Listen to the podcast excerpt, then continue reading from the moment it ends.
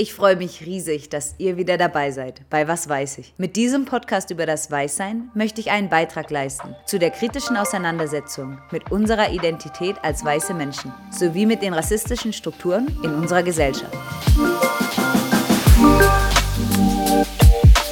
Mein Name ist Juliane, Psychologin, Coach und Gründerin des Vereins Bridging Gaps e.V. Als weiße Frau bin ich selbst mit vielen Privilegien in Deutschland aufgewachsen, die mir früher selbstverständlich erschienen und nun immer wieder in verschiedenen Situationen auffallen. Auch ich bin noch am Lernen und werde in dem Podcast nicht alles richtig machen. Doch ich denke, das Wichtigste ist, dass wir gemeinsam als weiße Person diese Reise der persönlichen Reflexion und Weiterentwicklung antreten. Dabei helfen Denkanstöße von Weißen, doch wir brauchen auch Input von schwarzen Menschen. Und daher werde ich die Themen in jeder Folge mit einem neuen Gast besprechen.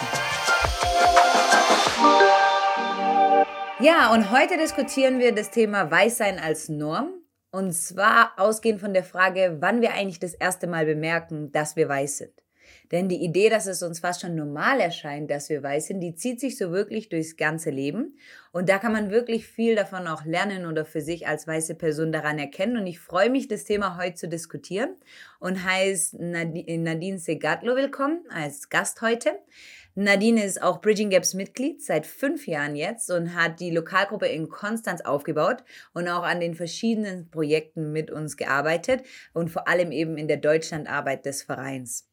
Nadine hat einen Master in Politikwissenschaften und International Development Studies von der Uni in Konstanz und derzeit arbeitet sie am Institut für Migrationsforschung und interkulturelle Studien an der Universität Osnabrück und beschäftigt sich mit dem Friedensverständnis und friedensbezogenen Praktiken geflüchteter Menschen in Ostafrika.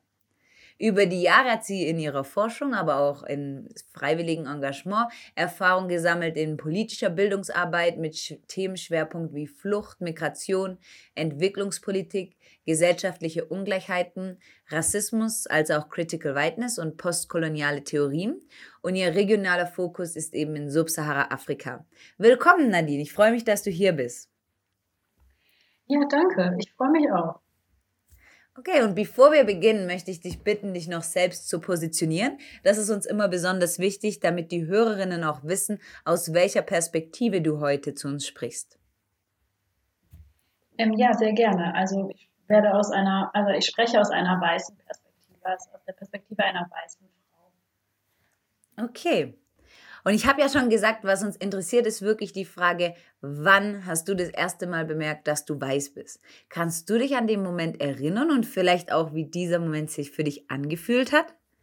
Ja, ähm, sehr gut äh, kann ich mich daran erinnern und das war bei mir so wie bei ähm, ja, anderen Gästen vor mir im Podcast auch schon in, ja, während meines Freiwilligendienstes in Tansania, äh, den ich ja im Jahr nach meinem Abitur absolviert habe. Und ja, dort war das eigentlich ähm, vom ersten Moment an, als ich dann alleine an meiner Einsatzstelle war, ähm, ja, ein Thema für mich sozusagen da äh, aufzufallen, dieses, dieses Wort Mzungu, also Swahili für weiße Person, ähm, immer äh, zu hören und ähm, ja, einfach ähm, ständig im Alltag äh, damit konfrontiert zu sein.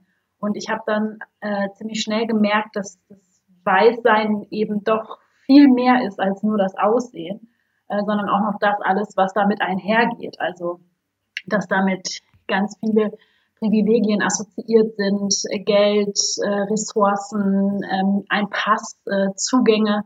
Und ähm, das hat mich dann schon das ganze Jahr eigentlich ähm, nicht mehr losgelassen und war so ein Thema, was mich immer ähm, ja, beschäftigt hat und äh, worüber ich nachgedacht habe. Und ähm, als ich dann angefangen habe, äh, in Konstanz zu studieren, habe ich ganz viele andere junge Menschen kennengelernt, die ähnliche Erfahrungen gemacht haben wie ich auch. Also die haben auch, hatten auch einen Freiwilligendienst gemacht ähm, in einem Land des globalen Südens. Und ähm, ja, wir sind da in den Austausch gekommen und haben über Erfahrungen gesprochen. Und ähm, irgendwie kam es dann so, dass wir uns dazu entschieden haben, ein Critical Whiteness Training zu organisieren.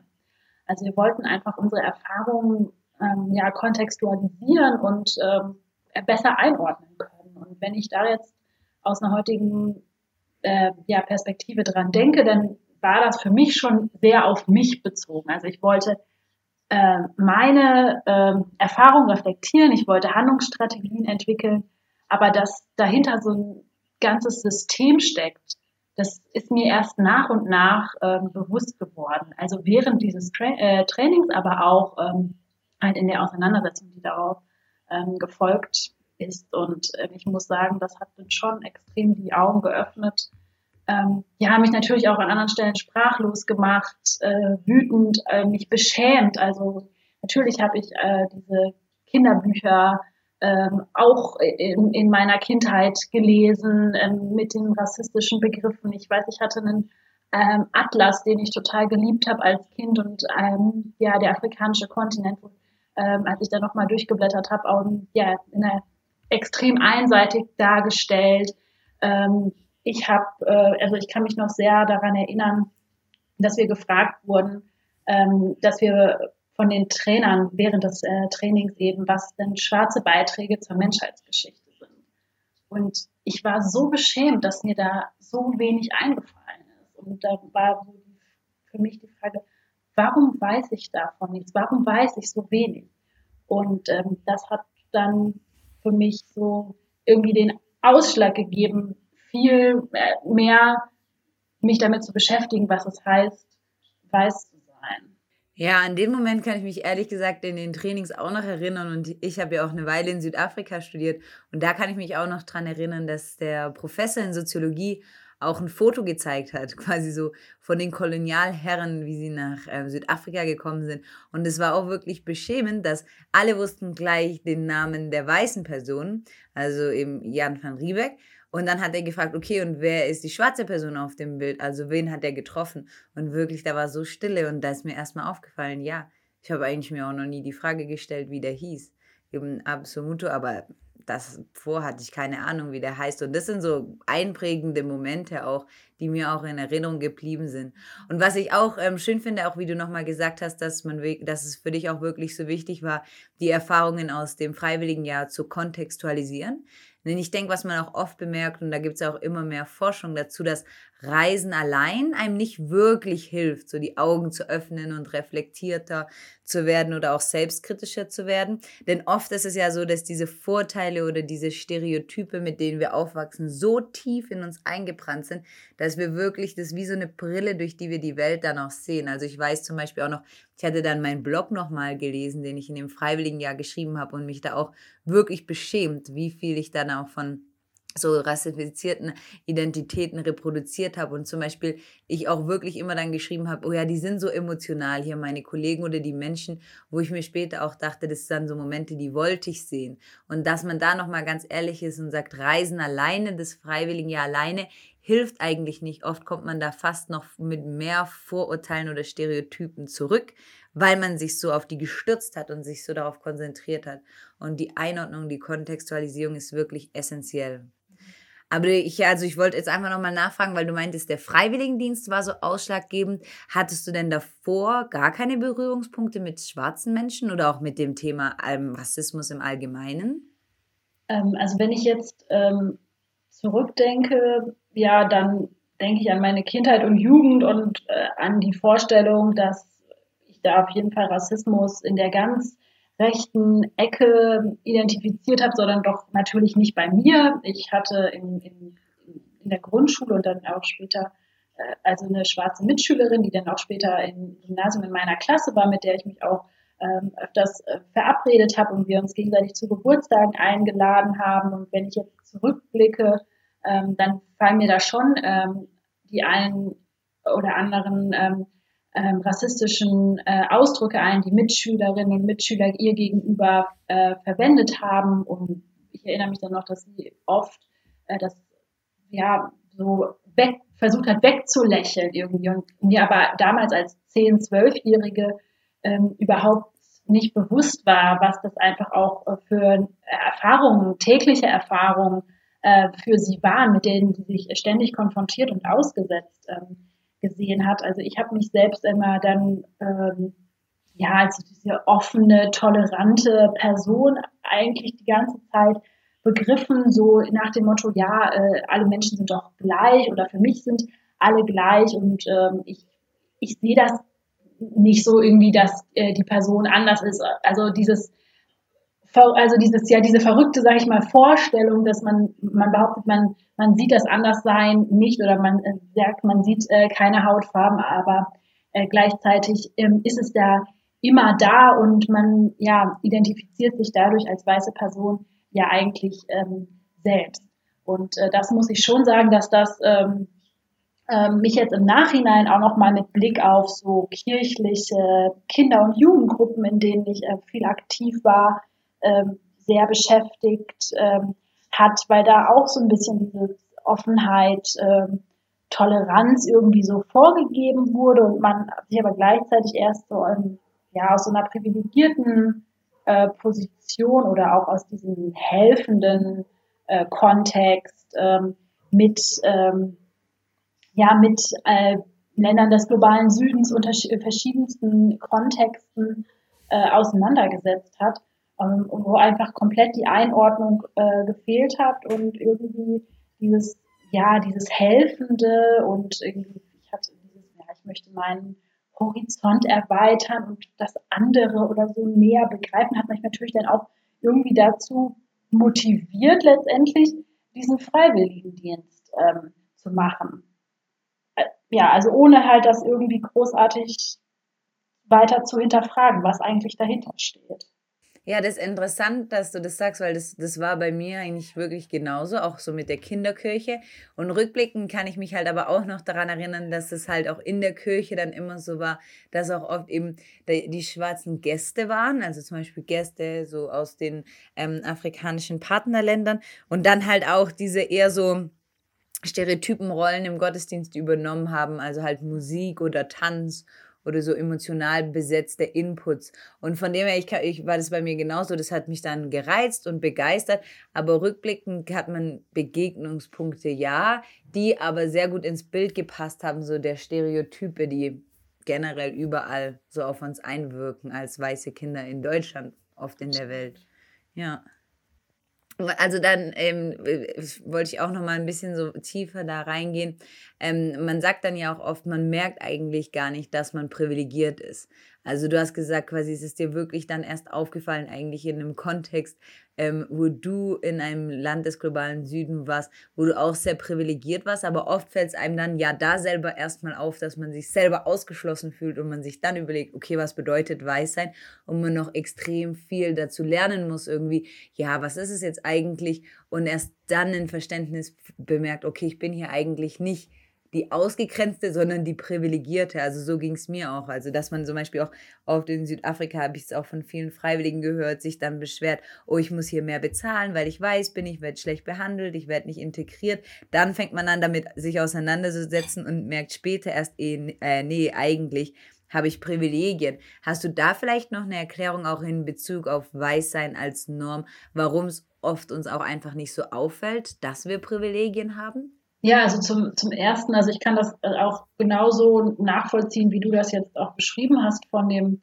äh, Freiwilligendienst, ähm, dass ja und ähm, es erst so einen Prozess einfach braucht, diese Privilegien ähm, zu erkennen. Und ich finde da eigentlich das Bild, ähm, das äh, Peggy McIntosh zeichnet, ganz, äh, ganz passend, um diese Privilegien sich nochmal zu verdeutlichen. Also sie sagt nämlich, das ist ein, ähm, ja, wie so ein unsichtbarer, gewichtsloser Rucksack, den weiße Menschen immer und ständig mit sich herumtragen. Und dieser Rucksack, der hat eben alle Ausweise, Vorräte, Visa, Kleidung, also alle Werkzeuge und Blankoschecks, die man sich so vorstellen kann, mit denen man äh, oder denen wir als weiße Person halt einfach diese so unbeschwert durch das ähm, Leben gehen und uns nicht, wenn wir nicht äh, entsprechend äh, sensibilisiert sind, uns nicht weiter ähm, Gedanken machen, weil es ja für weiße Menschen in der Regel normal ist, dass sie nicht über ihre Hautfarbe oder auch die Position, die sie in der Gesellschaft haben, äh, nachdenken, weil für sie oder für mich dann eben auch ist es keine Kategorie, äh, die über Zugehörigkeit oder Ausgrenzung entscheidet. Also das ist nichts, worüber ich nachdenke in erster Linie, wenn ich einen Job nicht bekomme oder wenn ich ähm, äh, nach meinen Papieren gefragt werde, sage ich jetzt mal. äh, das spielt in den meisten, also im Alltag der Menschen keine Rolle, weil, ähm, naja, man hat, dieses Weißsein hat sich so als, ja, ähm, als unsichtbarer Maßstab entwickelt, so also als das Normale, als äh, die Norm. Denn es gibt ja diese erfundene Hierarchie, die weiße Menschen ähm, entwickelt haben, an deren Spitze sie eben steht. Und ähm, da wird dann das Nicht-Weiß als Abweichung ähm, dargestellt, wegen, während das eigene Weißsein nicht thematisiert wird, beziehungsweise dann immer durch die Thematisierung des Nicht-Weißseins, also des Schwarzseins, ähm, so als, ähm, als eigenes Selbstbild sozusagen äh, mitverhandelt. Und ich denke, dieses ähm, führt dazu, dass wir einfach die Privilegien, die wir als weiße Menschen haben, so ähm, nicht erkennen, äh, wenn wir nicht dafür äh, sensibilisiert sind und uns eben aktiv auf den Weg machen, da diese Privilegien auch zu benennen und zu hinterfragen. Ja, und auch, was ich wirklich auch nochmal interessant finde, irgendwie dieser Rucksack, den nehmen andere Menschen oder den nimmt die Gesellschaft ja auch immer noch wahr. Und deswegen wird man ja auch oft einfach in mehreren Kreisen willkommen geheißen, aber oft einfach auch besser und netter aufgenommen. Und ich finde es jetzt manchmal noch schwer, so Momente, wo ich dann eben mit schwarzen Freunden unterwegs bin und danach sage, ach, das war ja voll nett oder ach, in dem Wohngebiet habe ich so gute Erfahrungen gemacht oder ach, die Person ist total nett, die ist total hilfreich und ich weiß noch auch, da war ich mal mit einem Freund reisen und dann ging es irgendwie darum, dass wir äh, einen kleinen Gefallen gebraucht hatten, so von dem äh, Besitzer eines gewissen Backpackers und da habe ich gemeint, ja, aber guck mal, der wirkt so nett, der lässt hier sogar manche Leute einfach übernachten für eine Weile, ja, ohne was zu bezahlen, bis sie sich irgendwie was gesucht haben. Der scheint so nett, den können wir ja gut fragen. Und dann weiß ich noch, wie mein Freund gesagt hat, ja, der ist nett zu den Menschen, die ihm ähnlich sehen, mit denen er sich identifizieren kann. Und da trifft es mich auch immer noch, immer noch, dass ich so denke, oh ja, ja, stimmt, krass. Ich kann eigentlich auch gar nicht der Wahrnehmung trauen, wie ich in bestimmten Kreisen, Wohngebieten oder von bestimmten Menschen behandelt werde, weil ich gar nicht weiß, ob das eigentlich daran liegt, dass die Menschen so nett sind oder an meinen Privilegien und an meinem Rucksack. Und das ist sowas, wo es mich auch immer kontinuierlich nochmal trifft, mich immer nochmal daran erinnert, dass quasi fast auch schon, ja, so Kleinigkeiten oder so Floskeln nie wirklich objektiv sind, sondern immer noch an meinen Privilegien, an meinen Rucksack so liegen können. Aber ich denke auch immer, klar, man sieht den Rucksack nicht, der Rucksack ist so unsichtbar, die Privilegien sind so unsichtbar, aber trotzdem lernen weiße Kinder ja eigentlich schon irgendwie, dass sie weiß sind. Also es ist quasi so, dass, klar, sie nennen sich nicht weiß, aber irgendwie lernen sie ja, was es bedeutet und wie man damit so mit dem eigenen Weißsein in die Welt hineintritt. Kannst du das vielleicht nochmal erklären, wie das funktioniert und wie man das vielleicht auch, ja, diese beiden Elemente oder Seiten des Weißseins zusammenbringen kann? Ja, also ich denke, weiße Menschen werden ja eben von Geburt an in so ein ähm, System hinein ähm, sozialisiert, dass er halt mit dieser rassistischen Brille auf die Welt schaut. Und ich finde das ganz anschaulich, wie die Aktivistin, äh, Trainerin und auch Autorin von Exit Racism, Tupuka Ogette, ähm, das beschreibt. Denn sie sagt nämlich, dass ähm, Kinder schon ab zwei Jahren ähm, anfangen wahrzunehmen, welche Unterschiede es ähm, in der Gesellschaft gibt im Hinblick auf Geschlecht und Hautfarbe. Ähm, sie sagt auch, dass das zunächst erstmal wertfrei ähm, geschieht, aber trotzdem lernen Kinder ja schnell, dass sie eben mit einer hellen Haut ähm, in der Mehrheit sind und machen dann entsprechend diese Mehrheitserfahrung und lernen so, dass Hautfarbe für sie selbst etwas ist, was sie nicht weiter äh, thematisieren müssen, was natürlich ganz anders ist als äh, was ganz anders ist bei schwarzen Kindern. Und äh, dann ist es aber so, dass sie äh, schon ab zweieinhalb Jahren langsam verstehen, dass es eben auch Hierarchien gibt, gesellschaftliche Hierarchien und welche Anerkennung denen eben zugeschrieben werden. Also dass es Kategorien gibt wie Sprache, Geschlecht, aber auch Behinderung und eben Hautfarbe. Und die haben ähm, entsprechend in diese Kategorien unterschiedliche gesellschaftliche Anerkennung. Und da merken weiße Kinder durch die Präsenz von einer schwarzen Minderheit, dass sie in einer dominanten Position sind, wenn es eben äh, auf die Hautfarbe kommt. Und das bestärkt natürlich ihr Gefühl vom sogenannten Normalsein, während schwarze Kinder ähm, ein ja, Othering, also das Andersmachen, anders gesehen werden, erleben und eben dieses Gefühl haben, nicht normal zu sein. Und dann lernen Kinder sehr schnell, ähm, wie sie entsprechend auch Macht ausüben können, wenn sie auf die Hautfarbe verweisen. Also beispielsweise beim Spielen, wenn es dann heißt, ja, du darfst nicht mitspielen, weil du eben anders aussiehst oder weil du eine andere Hautfarbe hast. Und dann müssen wir uns natürlich auch nochmal bewusst machen, dass diese Macht, unsere Mehrheitserfahrung dann natürlich ähm, gestärkt wird durch all die unterschiedlichen ähm, Spiele, Kinderbücher, Kinderlieder, ähm, die es gibt, die ähm, ja schwarze Menschen in einer bestimmten Art und Weise darstellen. Also Pippi Langstrumpf beispielsweise und der Strubbelpeter. Ähm, die ganzen ähm, rassistischen und äh, stereotypen Denkmuster, die dort eben äh, durchverbreitet werden, gemeinsam dann eben was noch noch so von außen ähm, an Kinder dann auch herangetragen wird, wo halt überwiegend äh, eine einseitige Darstellung von schwarzen Menschen und People of Color als ja unterlegen, als teilweise angsteinflößend, eben einseitig ähm, dargestellt wird. Und ähm, diese, diese Konfrontation, also immer wieder das, das zu hören, damit auseinandergesetzt zu sein und das eben einfach nicht in Frage zu stellen, ähm, denke ich, das äh, lernen dann Kinder ähm, recht früh eigentlich, wie so Machtverhältnisse in der Gesellschaft sind und wo sie halt einfach auch sich selbst ähm, persönlich einordnen. Ja, und das bleibt dann ja auch bestehen. Also da hat man ja auch neulich wieder gesehen, da gab es ja dieses ähm, ganz berühmte Video von dem Park in New York, wo eine weiße Frau eben wollte, dass ein schwarzer Mann den Hund an, ähm, ja, an die Leine nimmt und dann auch gesagt hat, ja, ich hole jetzt die Polizei sonst. Und dann sage ich, dass eben ein ähm, Afroamerikaner hier ist, der seinen Hund nicht an die Leine nehmen will. Und das quasi man als Kind schon gelernt hat, man hat eine gewisse Macht, das macht was, wenn man das betont, man hat eine gewisse Stellung und das bleibt auch, das nutzen wir auch immer noch. Und ich kenne auch so Momente, wo wir manchmal auch im Freundeskreis Witze machen, aber eigentlich ist es ja auch sehr ernst und traurig, wo wir dann sagen, ja, da geht Juliane jetzt vor, da haben wir mehr äh, Erfolg, wenn wir die weiße Person da hinschicken. Und ja, wir wissen das alle, dass das dann stimmt. Das lernt man und das bleibt dann. Und was ich aber auch nochmal wichtig fand, was du so gesagt hast, das sind so unbewusste Prozesse, wo man wirklich so erfährt als weißes Kind, was einem zugute kommt, was man so für Ressourcen hat oder was man so für gewisse Vorteile hat. Aber es ist nicht so ein einer Moment, wo man lernt, okay, ich bin jetzt weiß. Und das hat mich nochmal dran erinnert, du und ich hatten uns ja natürlich auch vorbereitet auf den Podcast. Und weißt noch, wir haben ja echt lange besprochen. Ich dachte, du könntest uns ja erstmal erzählen, wie du als Kind gelernt hast, dass du weiß bist. Und dann ist uns ja beiden beim besten Willen nicht dieser eine Moment eingefallen, wo wir jetzt gelernt haben oder bemerkt haben, dass wir weiß sind.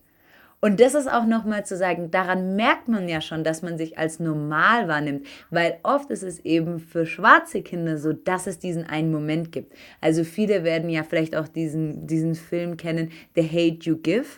Und da gibt es ja die eine Szene, wo der Vater den, den Kindern noch, recht Kleinkindern, nicht Jugendlichen, erklärt, wie sie sich verhalten müssen, wenn die Polizei einen anhält, einen stoppt und einen durchsucht. Und das war so ein Moment, da haben die ganz klar dann gemerkt, okay, ich bin schwarz, ich werde anders behandelt in der Gesellschaft. Und das ist nochmal so interessant, diese Momente in der Kindheit scheint es wirklich nur zu geben für Menschen, die sich eben halt außerhalb der Norm positionieren müssen oder dort positioniert werden, während die Menschen, die in der Norm sind, wirklich mit so einem unterbewussten Erlernen durchs Leben gehen. Das kann man ja zum Beispiel Beispiel auch vergleichen, dass ähm, homosexuelle Menschen immer gefragt werden, ja, aber wann hast du denn gemerkt, dass du schwul bist? Und dann wirklich die Frage ist auch, ja, wann hast du denn gemerkt, dass du heterosexuell bist? Dir wird die Frage nicht gestellt. Du hast es so als unterbewusst wahrgenommen. Warum nimmt man eigentlich an, dass es für die anderen immer diesen einen Moment geben muss? Und diese Einordnung mhm. außerhalb der Norm ist oft viel offensichtlicher als das Erlernen der eigenen Norm für weißen Menschen. Ja, und da wollte ich auch noch mal ein bisschen, ähm, sich so ein bisschen drauf eingehen, weil wir haben ja auch schon gesagt, schwarze Menschen ähm, oder schwarze Eltern haben oft eben diese Momente mit ihren Kindern oder die Kinder auch in der Gesellschaft, aber oft legen sie auch viel mehr Wert darauf, dass Kinder verstehen, was es bedeutet, schwarz zu sein und inwiefern sie sich damit auch identifizieren können und oft eben auch, inwiefern sie da auch stolz darauf sein können. Und du meintest ja jetzt vorher, dass weiß für weiße Menschen keine Kategorie ist. Kannst du das nochmal erklären, wie dieser Prozess eben bei weißen Menschen anders abläuft und dann darin resultiert, dass das eigene Weißsein kein Teil unserer Identität wird, wenn wir uns das nicht offen, offensichtlich quasi vor Augen halten. Mhm.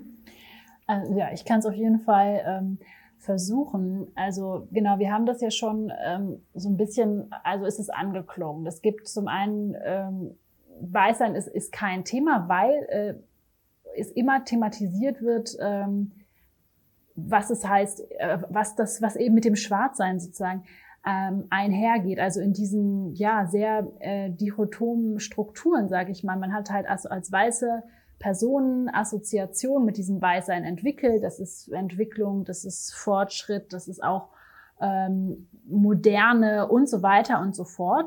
Und dem gegenüber eben sozusagen das, das Schwarzsein ähm, konzeptualisiert. Also das ähm, Schwarzsein dann als sozusagen so dem eigenen, beim eigenen Selbstbild mitverhandelt wird.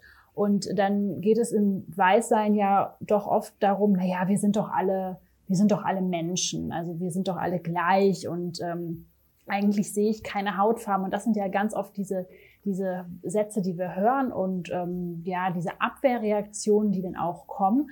Aber gleichzeitig ähm, ist, glaube ich, erst vielen weißen Menschen beim näheren Hinsehen oder bei der Reflexion bewusst, dass sie ähm, das sagen, während sie aber schwarze Menschen entsprechend einordnen, bewerten, in bestimmte Kategorien einteilen, sozusagen als, wie ich, ja, zum Beispiel als unterlegen ähm, oder als angsteinflößend, gruselig ähm, irgendwie ähm, darstellen und ähm, beschreiben. Und ähm, es geht halt ganz oft dann nur um diese persönlichen ähm, Interaktionen. Also dieses Verständnis einfach, dass das ein ganzes System ist, dass Strukturen eben ähm, über Jahrhunderte aufgebaut wurden, um halt auch dieses äh, System der Weißen, ähm, ja, ne, sag ich, White Supremacy einfach ähm, aufrecht zu erhalten. Das, das wird nicht mit äh, thematisiert. Wenn, dann geht es nur um einzelne ähm, Aspekte und Einzelhandlungen.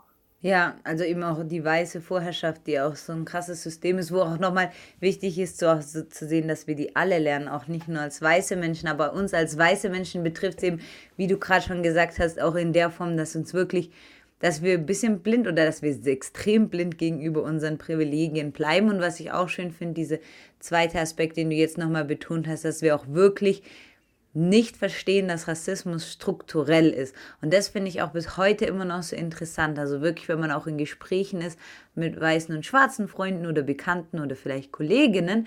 Und dann ist immer die Frage, was ist eigentlich Rassismus? Und da fällt mir wiederholt auf, dass dann wirklich weiße Personen so eine individuelle Definition geben. Ja, Rassismus ist zum Beispiel, wenn man Vorteile hat, Stereotype oder wenn man zu jemandem unfair oder gemein ist.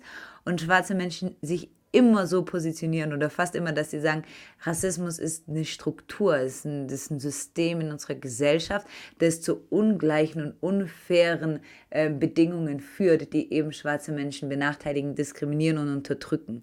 Und diese zwei Aspekte, die du genannt hast, finde ich extrem interessant.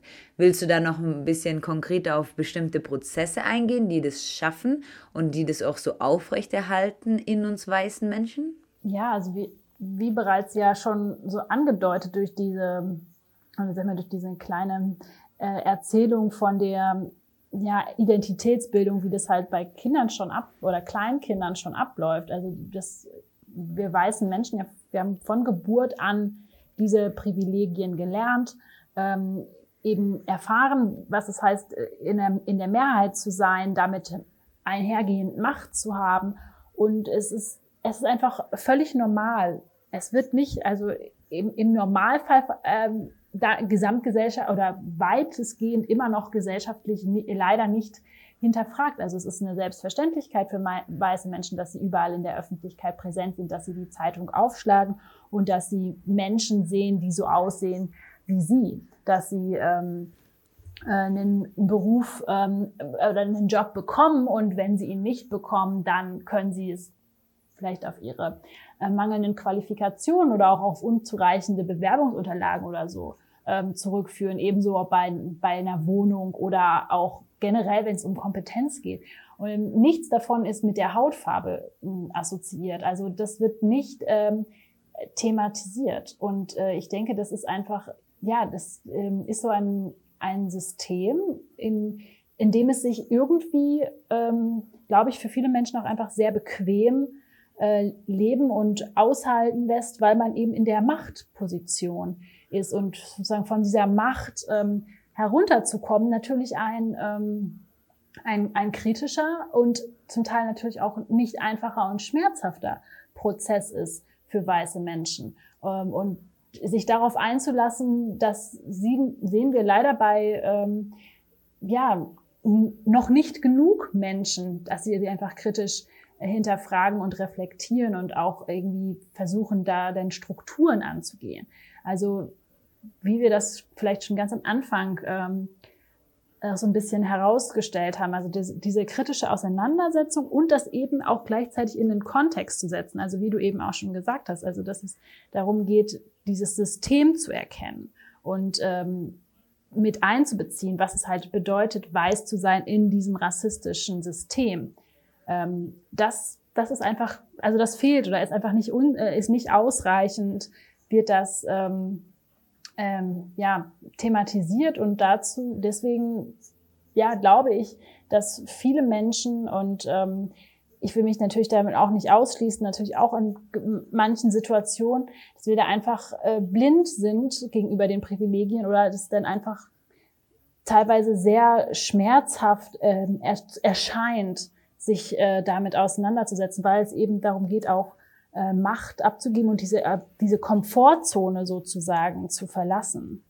Ja, und, ich kenne das vor allem, das ist ja auch gerade auch so angedeutet, wenn man bestimmt was erreicht oder wenn man was aufgebaut hat ähm, und sich dann immer noch mal fragen muss, okay, war das jetzt ich oder war das quasi so meine, mein Weißsein, ja, mein weißes Privileg. Und ich kenne das ganz oft noch, dass es sich dann immer in mir so sträubt, wirklich zuzugeben, okay, viel, was ich erreicht habe, viel, was ich habe, eigentlich die Ressourcen, die ich habe, die habe ich, weil ich weiß bin und nicht, weil ich so ja, weil ich so hervorragend und erfolgreich bin. Und da merke ich, wie es da einfach schon immer ein bisschen schwer wird, weil es dann oft einfach so tiefgreifend und auch persönlich ist, dass man sich dann denkt, ja, aber auf was kann ich oder was darf ich mich jetzt eigentlich, was darf ich mich noch so, so zurückfallen lassen, damit ich mich als Individuum, als Juliane quasi wieder gut fühle. Aber ja, da kommt es hoch, da kommt es oft hoch. Aber ich denke, ja, es ist einfach auch wichtig, dass wir uns da gegenseitig als Menschen unterstützen in diesem Verständnis. Gerade weil es ja jetzt auch in dem Podcast so oft schon angedeutet wurde, wir sehen uns als normal und es ist so schwer, das zu erkennen und es ist so schwer, das dann auch zu reflektieren. Und ich glaube, wir brauchen uns da einfach auch so als weiße Menschen miteinander, dass wir uns da helfen, dem bewusst zu werden, dass wir uns da herausfordern, aber dass wir vielleicht auch schon einen Beitrag leisten, dass es sich ganz von Anfang an der Sozialisation verändert. Und da würde ich von dir gerne hören, was glaubst du, wie können wir uns eben als weiße Menschen unserer eigenen Position und unserer Normen bewusst werden und wie können wir auch unsere Kinder dabei unterstützen, dass sie wirklich ein ganz natürliches, aber bewusstes Verständnis für ihr Weißsein entwickeln? Mhm. Also ich fange mal mit den äh, mit den Erwachsenen sozusagen ähm, an. Ähm, ja, also ich persönlich denke, dass diese äh, eigene Reflexion einfach ein sehr wichtiger ähm, Schritt ist in diesem Bewusstseinsbildungsprozess. Ich meine, ich würde am liebsten sagen, ähm, ja, weiße Menschen, ich, ich würde ihnen generell im, im Critical Whiteness Training äh, sehr ans Herz legen, um, weil es bei mir einfach persönlich so einen großen Anstoß gegeben hat. Aber ich glaube, es gibt auch ganz viele andere Möglichkeiten, da ähm, sich ähm, ja mit dem eigenen Weißsein auseinanderzusetzen, sei es als einfach ähm, durch ähm, Literatur. Es gibt unzählige Bücher von ähm, schwarzen Aktivistinnen, auch die gerade eben weißen Personen ans Herz, also mit, mit weißen Personen sprechen, sag ich mal, in diesen Büchern und ihnen äh, sagen, ähm, was äh, was sie eigentlich schon immer mal über ähm, Rassismus beziehungsweise über das äh, Schwarz- und Weißsein in der Gesellschaft äh, lernen sollten. Und darüber hinaus gibt es ganz viele, ja, hier diesen Podcast, es gibt ganz viele andere Podcasts, es gibt im, im, im Internet so viele äh, Quellen, glaube ich, wo man sich ähm, ja auseinandersetzen kann.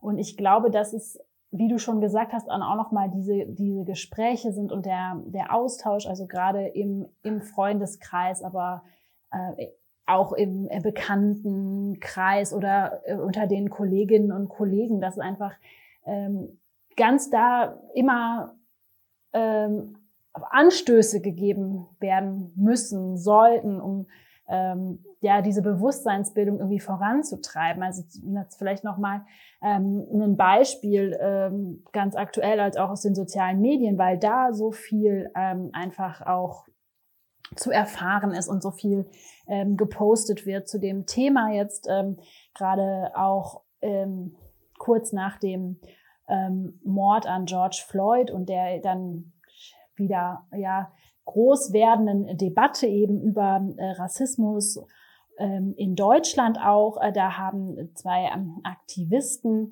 äh, unter dem Hashtag kritisches Weißsein beziehungsweise Weisheiten ähm, gezielt weiße Menschen angesprochen und sie ähm, gefragt, dass, oder sie aufgefordert, doch einfach mal zu posten, wann sie verstanden haben, dass sie weiß sind. Und ähm, da kam, also ich habe mir die Antworten so ein bisschen angeschaut und fand das jetzt schon erstaunlich, dass es ähm, viele tatsächlich sagen, ja, bis Anfang des Studiums gab es keinerlei Auseinandersetzung. Also ich finde, das impliziert natürlich, also da fallen mir sofort zwei Dinge zu ein. Zum einen, okay, äh, bis zum Anfang des Studiums zu warten, also das sagt ja auch schon sehr viel aus, also dass eben so eine lange Zeit überhaupt verstreicht, bis man sich des Themas mal bewusst wird und dann, naja, hoffentlich ist es nicht nur dieser akademische Diskurs, äh, in dem oder in dieser akademischen Blase, in der das ähm, stattfindet. Also irgendwie zeigt sich da für mich auch dran, es muss auch noch auf ganz vielen anderen Ebenen irgendwie möglich sein, ähm, sich ähm, auseinanderzusetzen. Äh, vielleicht noch einen äh, kurzen, äh, noch eine weitere Anmerkung zu dieser, dieser Instagram-Challenge. Ähm, wenn man jetzt also die Reaktion von schwarzen Menschen darauf ähm, anschaut, zeigt sich halt wiederum, also dass sie kritisieren, dass weiße Menschen wiederum bei sowas, wenn sie sagen, ja, wann habe ich verstanden, dass ich weiß bin, ja, dass sie da immer nur, wenn in der Vergangenheit sprechen, von ihrem früheren Ich so im Sinne von, naja, aber jetzt bin ich ja anders und jetzt bin ich ja viel besser oder sie geben halt Beispiele von anderen Menschen. Ähm, und das ist halt, sage ich, auch wieder ganz spannend daran oder sozusagen die Krux am ganzen Thema. Ähm, als ob wir jetzt auf einmal ähm, nicht mehr so wären und jetzt wir, also wir haben uns ein bisschen auseinandergesetzt und jetzt ist alles gut. Also ich finde, es ist einfach unglaublich wichtig anzuerkennen, dass wir immer noch in diesem rassistischen System sind, dass wir natürlich auch immer noch äh, bewusst oder unbewusst ähm, rassistisch sind, aber dass wir daran noch arbeiten, ähm, das äh, kommt eigentlich nicht so wirklich vor. Also das finde ich ganz ähm, interessant, das äh, so zu beobachten, wie halt da einfach auch ähm, ja reagiert wird, wie Menschen ähm, darauf antworten, wenn sie so die, die ersten Schritte unternehmen, sich äh, mit ihrem Weißsein auseinanderzusetzen. Und es ist super interessant, dass du das auch ansprichst, weil es ist ja auch immer in der ähm, Psychologie, gibt es ja auch so diese Theorien, dass man sich eben identifiziert durch den Vergleich und die eigene Aufwertung äh, im Vergleich mit anderen, dass man quasi sich gut fühlt, wenn man denkt, ich mache das jetzt schon besser als die anderen. Und ich weiß, dass wir da auch im, im Psychologiestudium gelernt haben, die anderen sind auch oft das alte Ich. Also, dass man denkt, jetzt geht's mir besser, jetzt mache ich's besser, jetzt bin ich so viel weiter als mein altes Ich. Und das ist natürlich auch die Frage, nutzt es mir, damit ich mich dann besser fühle und mich mit so, ja, tollen Ideen und Gedanken und auch Handlungen identifizieren kann? Oder nutzt es eigentlich der Bekämpfung von Rassismus und der Auseinandersetzung mit dem eigenen Weißsein? Deswegen sehr schöne Beispiele.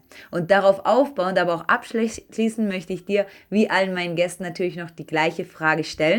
Worüber sollten wir denn deiner Meinung nach in Bezug auf das Weißsein noch viel mehr sprechen? Mm, ich denke, wir sollten noch mehr, viel mehr über Verantwortung bzw. Verantwortung übernehmen ähm, sprechen. Ähm, wir sind in einer rassistischen Gesellschaft oder wir leben in einer rassistischen Gesellschaft ähm, und wir haben die Denkmuster dieser Gesellschaft verinnerlicht.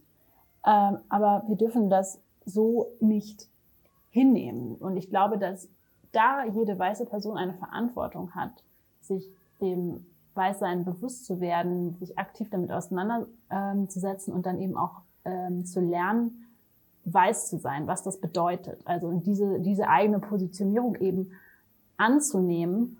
Und ich glaube, erst dann ist es möglich, in ein autonomes Handeln zu gelangen, das dann ähm, auch so ein gesamtes System äh, verändern kann.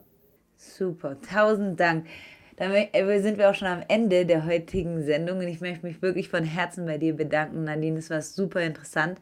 Viele interessante Einblicke, Gedanken und auch Beispiele. Ja, und ich hoffe, dass wir das auch in weiteren Folgen noch aufgreifen können und hoffe natürlich, dass alle unsere Hörerinnen uns auch in den nächsten Wochen wieder ja, mit ihrer Anwesenheit bereichern. Vielen Dank. Damit sind wir auch schon wieder am Ende der heutigen Folge von Was weiß ich angelangt. Unser Podcast über das Weißsein. Tausend Dank, dass ihr euch heute wieder die Zeit genommen habt, Rassismus und gesellschaftliche Strukturen besser zu verstehen und gemeinsam unsere Identität als weiße Menschen zu beleuchten. Ich hoffe, der Podcast hilft euch auf eurer Reise der persönlichen Reflexion und Weiterentwicklung. Mein Name ist Juliane Hoss. Ich bin Psychologin, Coach und Gründerin des Vereins Bridging Gaps e.V. Mit unserer Arbeit bringen wir Alltagsrassismus und weitere in unserer Gesellschaft verankerten Ungleichheiten zur Sprache. Folgt bridginggaps.ev auf Instagram oder Bridging Gaps Germany auf Facebook wenn ihr euch noch regelmäßigere Denkanstöße wünscht oder nach Material zu den besprochenen Themen sucht.